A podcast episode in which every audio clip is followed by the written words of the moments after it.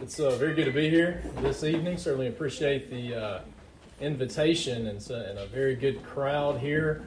You know, it's nice for this to feel normal. uh, last last year and a half, two years, it hasn't felt felt very normal, and um, I know that I, it's nice to kind of get in the car and go to a church meeting. I really haven't been uh, past probably about a hour, hour and a half radius. We haven't uh, been been out that much, and it's nice again to come out to this part of the kingdom, and certainly hope the Lord will bless our time together um, this weekend. Um, I feel like you have been praying for the meeting, and I'm very thankful for that. I hope you'll continue to pray. I've uh, felt like I've had good studying liberty. Um, some of you ministers probably know you need just as good of uh, studying liberty as you need preaching liberty. Mm-hmm. And um, I've never done well with um, having curveballs, as it were. Um, thankfully, the Lord kind of usually impresses my mind. Last Sunday night, I had a little bit of a change when I was on the pew, and uh, there's a reason why I didn't play baseball past t-ball. I didn't do good with curveballs. I usually usually miss them, but but um, I feel like I've had clarity this week, though. And if that is according to the Holy Spirit, then I hope that, that the Lord will bless our consideration of that um, this weekend. I ask you to turn to Psalm chapter 65. Psalm chapter 65. And we'd like to focus on verse 4. I uh, appreciate the prayer that was prayed, and uh, I certainly don't know. Um, coming and being a visiting minister, I don't know. Uh, for those of you that did introduce yourself, uh, maybe two or three times later, I'll, maybe we'll figure out what your name is.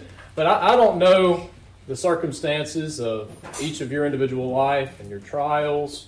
And that was brought out in the prayer, and I appreciate that. I don't know what you need.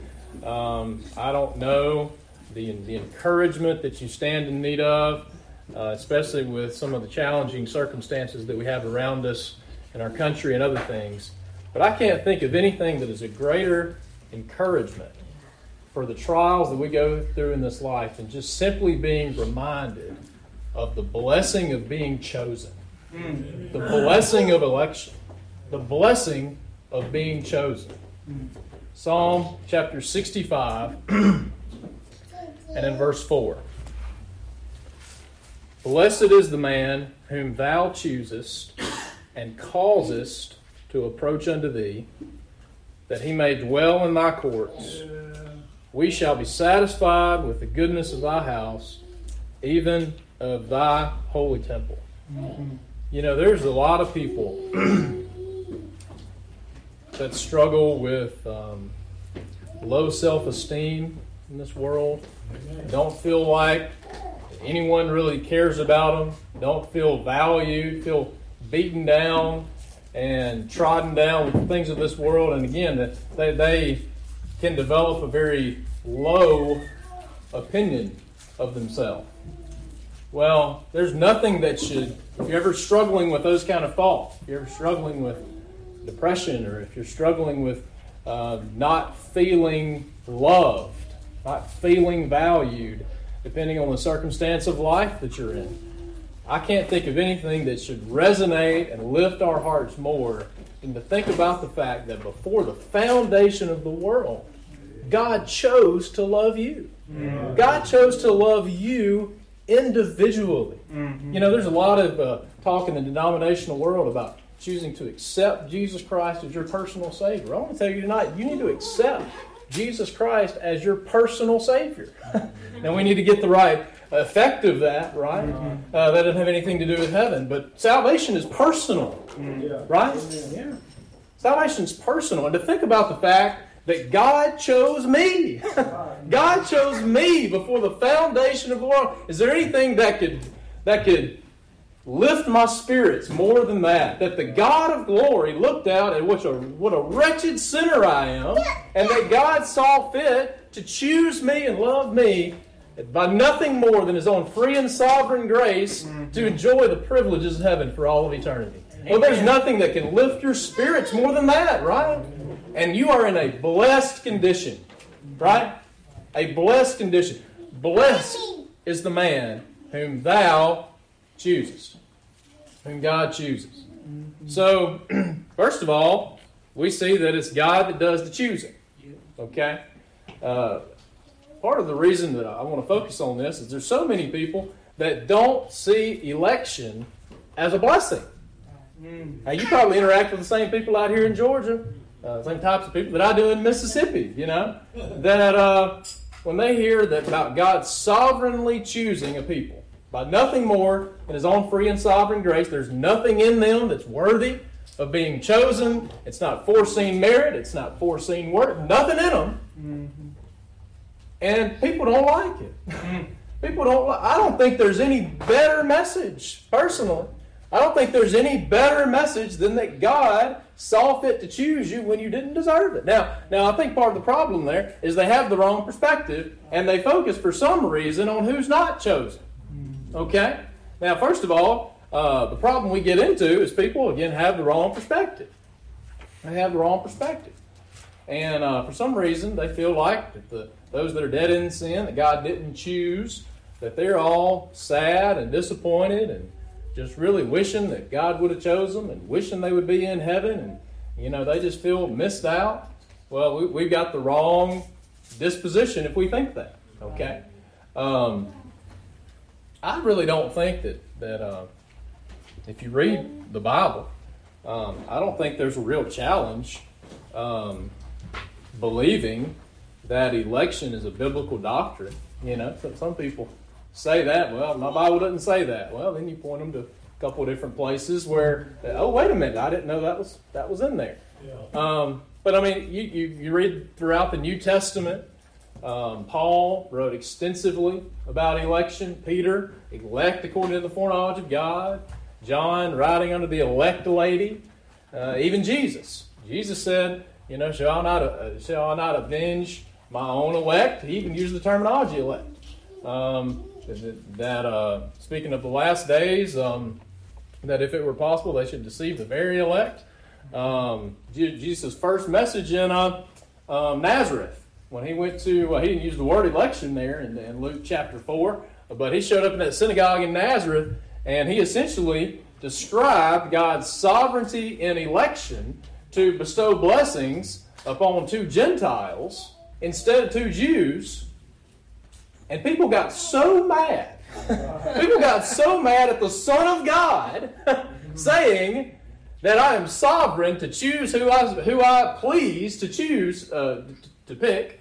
Uh, they got so mad about that that they wanted to kill Jesus and try to push him off to the, to the side of the, uh, uh, the cliff there and push him off. Of course, Jesus, being God, he just walked right through the midst of them. But isn't that interesting? That that is for some reason, and I, I personally don't get it. Election makes me happy. I don't know about, and I don't say that in a prideful way. Uh, you know, I, I, don't deserve to be chosen. I mean, I, I deserve just as much to be chosen as Esau, who was hated. Yeah. All right? But it makes me happy to know that God loved me. It makes me happy to know that I, I hope to be among spiritual Jacob, if you will, that God loved.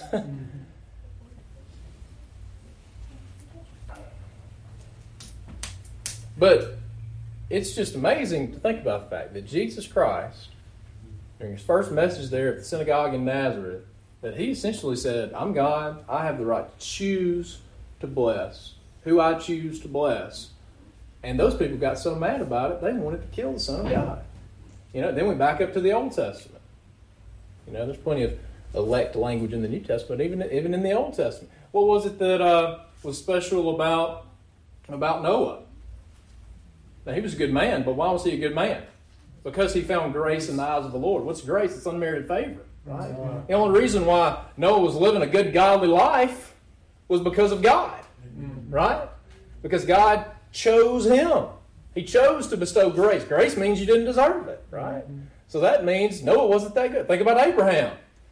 You know, Abraham wasn't that much different than all the rest of those pagan idolaters in Ur of the Chaldees. Mm-hmm. You, you know that? He, he was worshiping false gods when God chose him. What, what made the difference? What made the God? What made the difference? You know, not anything special about Abraham really. It was God's choice, right? And God changing the life of Abraham and now to where he's living and walking by faith. You see? So you see God's God's picture of election um, in the Old Testament as well. So you just can't read the Bible and come to the conclusion that election is not a biblical doctrine. All right? So then the question is, why, why don't people like election? And I've really been meditating on this this week. Uh, maybe you can meditate on it, you know, when we leave. But, but um, why, why don't people like the doctrine, generally, of unconditional election? I don't think that we like being told that we're not in control. Mm-hmm. You know, I don't think it's a challenge of, of seeing that the Bible teaches it. I don't think that we just like, we don't like letting go of the steering wheel. I mean, we don't like being told that I'm not in control.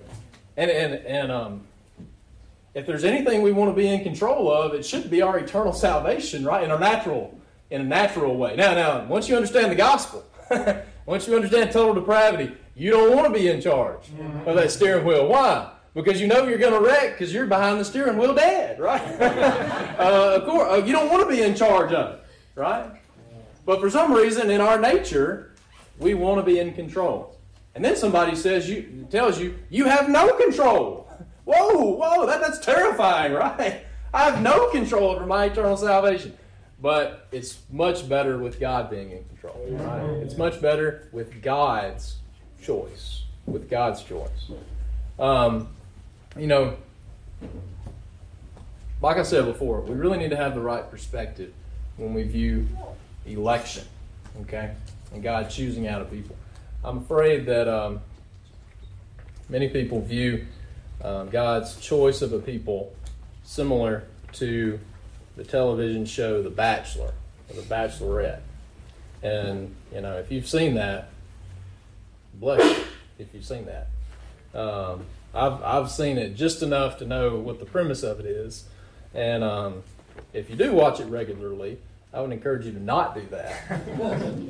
it uh, presents a very carnal, unbiblical view of romance, engagement, and marriage. Mm-hmm. Okay, and I'm I'm sad to say I've heard I've bit my tongue when I was hearing some of these conversations. But you know, some young ladies that were talking about church, what talking about watching The Bachelor, and you see what happened on the, on the Bachelor last night. Well, if you happen to be, I'm going to be going back to Mississippi pretty soon. So, uh, if you happen to be watching that, okay, I think that's trash and you can just turn it off.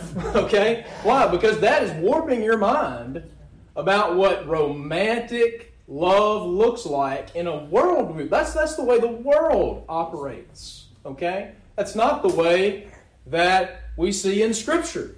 But unfortunately, people uh, believe that God is choosing out a people, and all the people are, are dressed in their you know, their best dresses and they're putting the best foot forward and and those that, you know, you choose one person and then everyone that's not chosen is just heartbroken.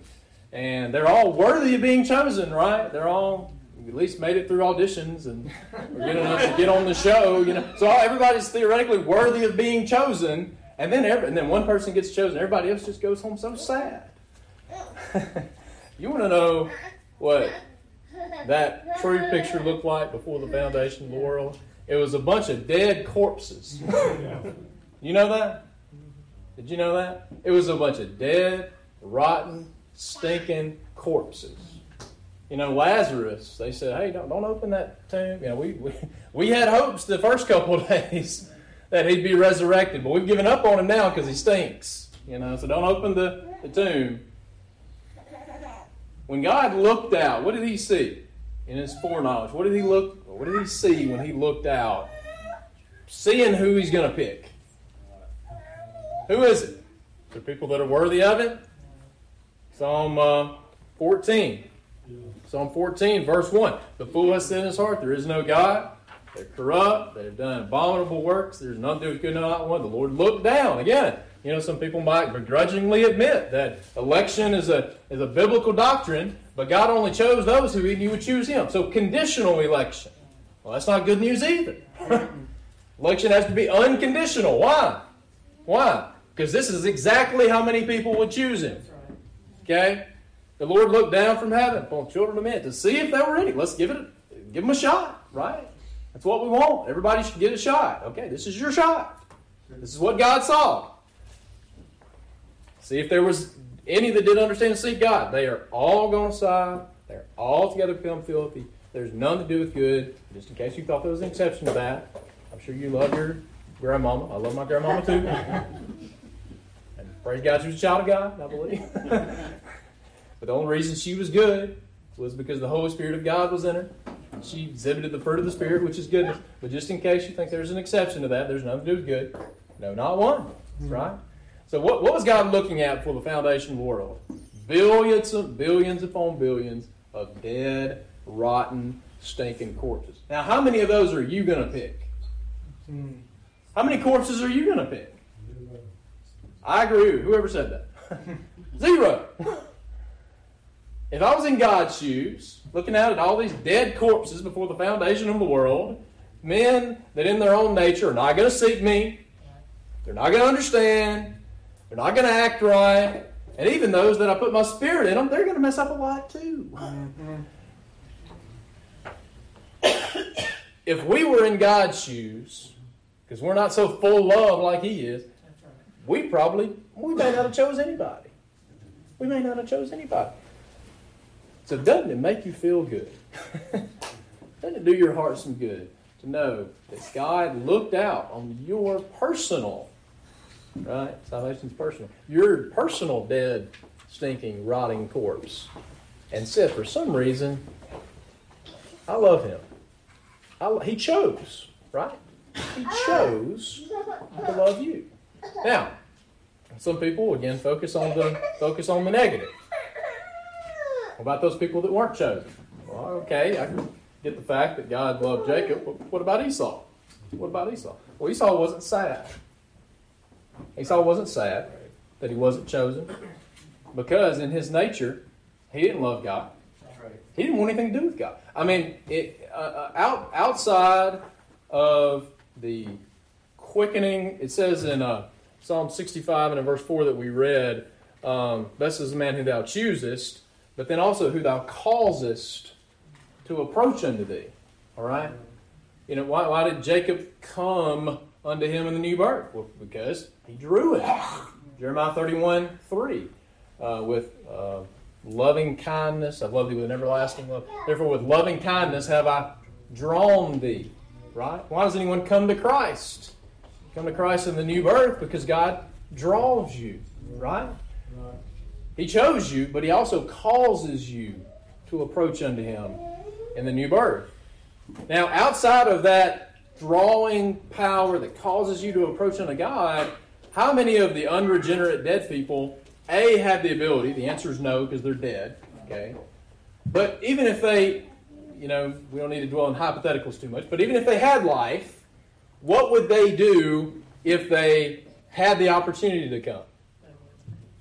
What would they do? They probably would act the same way that a group of people did in the first century in Jerusalem, where they cried out, cried out Crucify him, crucify him. You know, you really need to understand how wretched your nature is. You really need to understand how wretched total depravity is before we understand the gravity of the blessing of being chosen, right? In my nature, I'd be right there with them. In my nature, I would be right there, you know, those, those people who even appeared to be religious. I mean, they were there in Nazareth in the synagogue, giving the pretense of religion, but the Son of God described uh, the sovereignty of God in election, and they tried to kill him. Okay? He said, I'm the king of the Jews. He says, I'm the Son of God. And what did the mob do? Crucify him. Crucify And you say, There's no way I would ever do that. Well, you, I know you probably feel that way right now because you probably have a quickened heart. if you feel that way, the, the, the, unregenerate don't have those kind of thoughts. They, they, they, don't, they don't feel that kind of conviction, okay? But even if they had the ability to choose Christ, what would they do? They would say, Crucify him.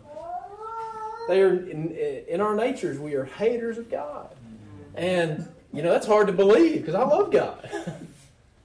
God. That's hard to believe that in my nature I'm a hater of God. That's why the gospel has to start with total depravity, right? That's why the gospel has to start with the radical corruption. Because we have no ability to come unto Christ. The only way is that He chooses us and that He causes us to approach unto Him. Let's go to Deuteronomy chapter 7. We have this description of God's choice of um, God's choice of Jacob or Israel, the nation of Israel. And again, I think uh, some of the challenges that, that some people might have with the election is not so much that God chose a people, but why didn't He give everybody a chance? And it's really too bad for those people He didn't choose. Well, um, what you have to understand is that God caused no injury or harm right, in leaving Esau exactly where he was at. Okay? He caused no injury or harm to anyone that was in that totally depraved state. Instead, he just scooped up a group of people, and I, I don't mean to be that cavalier because it wasn't that arbitrary, but but he chose out a group of people to love and to save, and he left everyone else exactly where they were. Okay? Now, how did they get there? They got there by their own works. They got there by their own sin. Okay? So, for some reason, I think everybody feels really bad for Esau. Esau didn't love God. Esau, Esau didn't want to have anything to do with God. We don't need to feel sorry for Esau. instead, you need to instead say, I am Esau. Right? I am Esau in my nature. And I'm just as worthy. I'm just as worthy of God's A, judgment, but I'm just as worthy, which is not at all, of his choice, his love, as Esau. And then when you get that perspective, oh, what a blessing, right? Oh, what a blessing to think about the fact that God saw fit to choose me. Because I don't deserve it. I don't deserve it. And even if you think that you deserve it today, I want to tell you you don't. You don't. That's why it's grace. Grace is unmerited favor. You deserved it to be salvation by works. Works is just not good news for anybody. Okay? Deuteronomy chapter 7. and God's speaking of his choice of the nation of Israel, um, of Jacob in particular. Deuteronomy chapter 7 and verse 6. For thou art an holy people unto the Lord thy God. The Lord thy God hath chosen thee. Okay? So we're talking about election. God has chosen you to be a special people unto himself above all people that are upon the face of the earth. Now, why did God do that? Why did God saw fit to choose you? The Lord did not set his love upon you nor choose you. What was, what was the basis? He did not choose you because you were more in number than any other people. So uh, this was not an advantageous political decision. uh, I didn't choose you because you were more in number. Actually, you were on the exact opposite end of the spectrum. You were fewest. Why? Why did God? Why did God choose you? And again, I hope that you make salvation personal. yes, it's talking about the elect. Yes, it's talking about God's chosen people as, as a whole. But because the Lord loved you. Because the Lord loved you. And because he would keep the oath. So now it's about God's covenant, too. You know, he chose you. He chose you. But he also made a promise along with that choice. God loved you, and he would keep the oath which he had sworn unto your fathers, that the Lord brought you out with a mighty hand and redeemed you out of the house of bondmen. Titus chapter 1.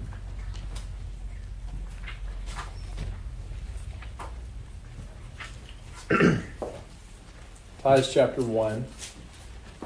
You know, God looked out over all these people that were dead in sins, that weren't worthy of His love, that weren't worthy of His choice. And He saw fit to choose to love a group of people. Not based on any merit, not based on any foreseen good works, but solely by His free and sovereign grace. He saw that before we were even created physically. He saw us before the foundation of the world. He chose us. But that choice was also put in the form of a covenant. He made a promise. He made a promise. Titus chapter 1 and verse 2. In hope of eternal life, which God that cannot lie promised before the world began. Now, I want you to think about um, the church as being the bride of Christ. The bride. You know, again, we think about people that don't get chosen and in our mind how sad they would be if they don't get chosen. You know, I go back to the uh, to the playground and not getting chosen. You know, for the for the kickball team. You know, and I was usually at the bottom of the rung of getting chosen. You feel the dejection, right? Or, you know that that six year old agony of not getting chosen on the playground. Um, but it did feel good though to get chosen. There's a couple times that it happened for me. Uh, but um, it feels good to be chosen, though, doesn't it? Does, does that give you some value, uh, some self worth? You know, I've only been on the uh, the giving side of this, but I bet it feels very um, valuing. I can't get my words right of uh, having a man say, "I choose you to marry. I choose you." I remember that night from my perspective. and uh, I'm sure thankful that Sister Bethany said yes, but um, I can only envision the fullness and the value that you feel when a man says, I choose you. I choose you. Now, out of all the messages that I got and all the encouragement I got when we were engaged, I can't remember one single person saying, David, why didn't you choose all the rest of the women in the world? David, I feel so sad that all the rest of these women got, got their hopes up, you know, and, and they were just really hoping that you would choose them. How selfish. I mean, I, I mean, I, I, want to be as reverent as I can. People, people hurl, hurl some pretty bad accusations at God. Mm-hmm. Yes, yeah. I mean, um, that's not fair. That's, that's not fair. You're unrighteous. And, and, thankfully, Scripture takes care of all that. He answers all those rebuttals, especially in Romans chapter 9. Mm-hmm. Um, but, uh, you know, people look at God and they say, You're not fair to give everybody a choice. You're not fair to choose everybody. Well, everybody congratulated me. you know, no one looked at me and said, "Oh man, it's really so sad for all the rest of these women in the world that you didn't choose them." Why? Why? Because it was it was my choice, and I chose to bestow my love and favor on whom I chose. And we see that as a good thing, right? Why? I mean, it's a choice. It's a choice, right? It's a choice to bestow favor. And for some reason, we look at the positive of that. and when God chose out his bride, why would you feel sorry for the people he didn't choose? Before the foundation of the world, right? Why, why would you feel sorry for the non elect he didn't you? All of us are wretched. All of us are totally depraved. God would be righteous if he didn't choose anyone. I mean, I don't think you'll really get the uh, sovereign grace until you can sing joyfully with all your heart. And uh, and if my soul were sent to hell, thy righteous law approves it well. Now, when you can sing that with gusto, when you can sing that with all your heart, you really believe the gospel, right? Because then you understand the gravity, the gravity of what we've been given in Jesus Christ. Because he shouldn't have chosen anybody. He shouldn't have said, and he certainly should not have sent the, his only begotten Son to die for those wretched corpses. You see? That gives you value. If you need a self esteem boost, look back from before the foundation. And look at the engagement ring of the Son of God. Because that's what he did, figuratively, if you'll give me, me a little bit of liberty. That's what he did before the foundation. Now, he didn't, it's not like our, our version of a proposal. Um, the bride didn't choose to accept his proposal, right? that's the way we do it in America today. We, that's not how that happened, all right? But he made a promise. He made a promise to his bride before the foundation of the world that said, I'm going to give my life for you. And I'll tell you, there ain't any husband that's going to be content after he marries his wife for her to stay apart with apart from him for forever. Mm-hmm. So, along with that promise, along with that engagement ring, what did he do? He predestinated, right? He said, My bride, she's coming home with me. After all this is over, my bride, she's coming home with me. And that's election and predestination. And people make that complicated, they make it difficult, and for the life of me, I can't see how any of that is negative. Amen? I can't see how any of that is negative. Because the people who aren't chosen don't care. They're dead, they don't care. And it gives such value and blessing if you do love God and you do, do feel the Holy Spirit to know that God chose me, right? Mm-hmm. That God chose me before the foundation of the world. Let's go to a couple verses that, again, highlight some of this language. Um, Second Thessalonians chapter 2.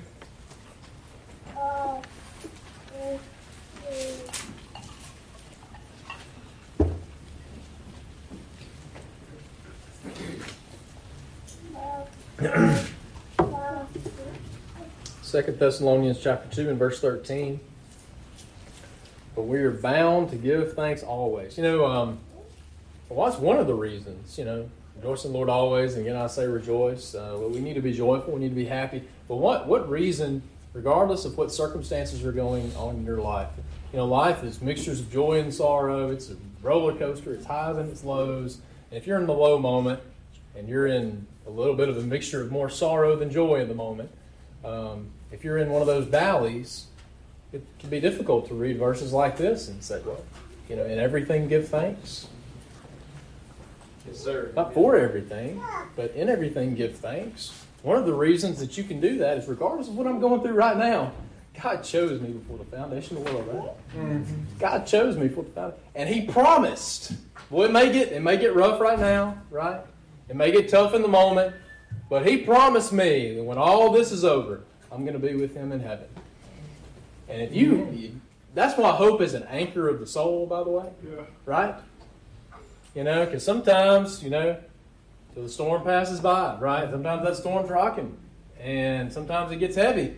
But then eventually, if that anchor's stable, it's going to get to the end of that anchor, it's going to catch, it's going to pull you back, right? It's going to pull you back. And that hope is an anchor of the soul. It gives you stability. It gives you stability. And there's nothing that we need to be reminded of more in the midst of those challenging circumstances than God chose me. Right? God elected me. And He also elected me and He predestinated, He predetermined my final destination that I would be with Him in heaven for all of eternity when all of this is over. Doesn't that give you stability in the midst of the challenges of this life? Again, that's why Scripture calls that an anchor, an anchor of the soul. It gives you stability. So, for that reason, we are bound to give thanks always to God. For you individually, like he says here, brethren beloved of the Lord, because God hath from the beginning chosen you to salvation. Chosen you. You know, um, I'd love to have this discussion with some of the ministers that are here. Y'all come back tomorrow. Um, I, I really just wonder, personally, you know, what name are written in the Lamb's Book of Life? Um, is it David Matthew Wise? I kind of tend to think maybe not. um, that, that's the name that I have. Make some references to you know a new name, and I don't know. I don't know about all that, but isn't it something to think about the fact that God wrote your name individually mm-hmm. in the Lamb's Book of Life, right? You know, in that moment, not that there's really even moments in eternity, but you know we can't fathom all that. But but in that moment where he was writing that Lamb's Book of Life, if you'll kind of just bear with me before the foundation of the world, there was a moment where he got to line seven billion, right? And he got he got down to my you know my name, you know, and he and he wrote that name. And to think about the fact that God wrote individually my name in the Lamb's Book of Life before the foundation of the world, I can't think of anything that is the better encouragement for depression, for low self-esteem, for not feeling like that anyone cares about you than think about the fact that God was individually thinking about me and He wrote my name in heaven before the foundation of the world. Actually, with that in mind, let's go to uh, let's go to Luke chapter ten. Luke chapter 10. In all honesty, this is the verse that really kind of got me down this road. Um, Luke chapter 10, and he sends out 70 um, men to cast out devils and preach the gospel and all this. And this appears to be 70 in addition to the 12 apostles. And then they came back, and, you know, Jesus said, You go out and cast out devils. And obviously, the Lord was with them in that moment. And they came back, and they were excited. They were excited. They said, uh, these 70 came back and they returned with joy. They, they, they were excited about what was going on. You know, I can only imagine just in a natural sense how excited I must I would be, you know. They came back with joy and said, Lord, even the devils are subject unto us through thy name. You know, uh, you know, we get excited when we see something that we haven't seen before, and uh, uh, I can just only imagine, just in a natural sense, you know, you know how and the apostles were the same way. Um, they were all tr- always trying to one up one another. You know, which one of us is the greatest in the kingdom? You know, and all this. And you know, did you see the devils that he cast out over here, and, and then he was doing this over here? You know, and then they're just come back and they're swapping stories about. Did you see what? I, and, and I mean, they were excited, right? Because that's something they never seen before. That's something they never seen before. That was a special manifestation of the Holy Spirit here in this time. And it was something to see, no doubt, I bet. Um, especially with some of the uh, instances where Jesus was casting out devils and, you know, the interactions with that. And just, it, it must have been something to be a spectator in the middle of all that. So they were really excited about that, right? They were really excited about, man, we're casting out devils left and right, you know. Um, and then doing some other stuff too. But then Jesus said, in response to that, I beheld Satan as lightning fall from heaven, and behold, uh, I give unto you power to tread on serpents and scorpions and over all the power of the enemy, and nothing shall by any means hurt you. Notwithstanding, in this rejoice. In other words, don't get too excited, too worked up about all of these casting out devils and this miraculous manifestation of the Holy Spirit that we're seeing in this moment. Don't focus on that solely. Notwithstanding, in this rejoice not that the spirits are subject unto you, but rather rejoice because your names are written in heaven. Your names are written in heaven. And you want to know why there's nothing that can separate us from the love of God? nothing in life, nothing in death, you know, principalities, powers, you know, nor things present nor things to come, all that in Romans chapter 8. You want to know why there's nothing that can separate us from the love of God? Is because God made a covenant before the foundation of the world. He wrote your name in the Lamb's Book of Life before the foundation of the world, and He sealed that book mm-hmm. before the foundation of the world. And is there anything in this world that can change any of those things that I just mentioned? Nope. Nothing. Nothing. And it's great to see. it's great to see a powerful moving of the Holy Ghost among God's people. And um, I mean, I just get happy going to you know church meetings. You know, we haven't even really seen, honestly. I know personally, I haven't. I haven't seen a moving of the Holy Ghost like we see in the Acts of the Apostles, or like we've seen here with with uh, um, these seventy that were returning. I mean, I haven't seen it even to that degree, but it still gets me really happy when I come to a church meeting, right? Feel the Holy Spirit of God. But what is one of the things we should have the greatest joy over? The greatest joy. Because regardless of what happens here in this world, your names are written in heaven. If you're a child of God, if you love the Lord. And by the way, you wouldn't have those thoughts. If you love the Lord, you wouldn't have those thoughts unless you are born again. Okay? That, excuse me, that's an evidence that you are written in the Lamb's Book of Life. You know, people that are in that middle ground, so many people try to scare them and, that they're going to hell. You know, no. The purpose of the gospel is to reassure you that God did choose you. If this, if this message resonates with you, then the gospel is speaking to you. The gospel is delivered in the Spirit. If it's speaking to you, that means you have the Spirit, right? And that is an evidence that God chose you before the foundation of the world. An evidence that God wrote your name in the Lamb's Book of Life before the foundation of the world. And there's nothing in this life that can change that. And that gives such stability. Right? That gives such stability during the challenging circumstances of this life. You know, um, maybe we've maybe we've got over uh, some of the angst over the uh, 2020 presidential election and all that. You know, but uh, people say, "Are you are you worried about the election?" You know, don't don't waste an opportunity like that to tell them about the real election, right? I mean, you're all you're all getting nervous about about you know everything that was happening surrounding that. You know what? I'm not concerned about ultimately what you know computers got hacked and all this other stuff, whatever, whatever. I'm not concerned about what names are written in all of these these ledger books. What I'm concerned about is that my name is written in heaven by the grace of God. That gives you stability, doesn't it? It gives you hope. And it's a great, and I don't say that pridefully. You know, when I say the blessing of being chosen, I sure don't say it pridefully because only by the grace of God, I hope I have the correct disposition to know that I'm wretched sinner. Ah, I'm, but God's, if I had nothing but my own works to claim when I stood before the Lord, my judgment would be is the exact same as all those that are cast in the lake of fire because I'm a wretched sinner. And just in case you haven't heard the gospel yet, you are too. but by God's grace, He chose out a people, He loved people, He wrote uh, their name in the Lamb's Book of Life, and it is a great blessing to be chosen, right? It's a great blessing, and it's a great blessing to have the privilege of Him drawing us unto Him in the new birth and the privilege of serving Him here in the kingdom as well. May God richly bless you, is my prayer. Amen.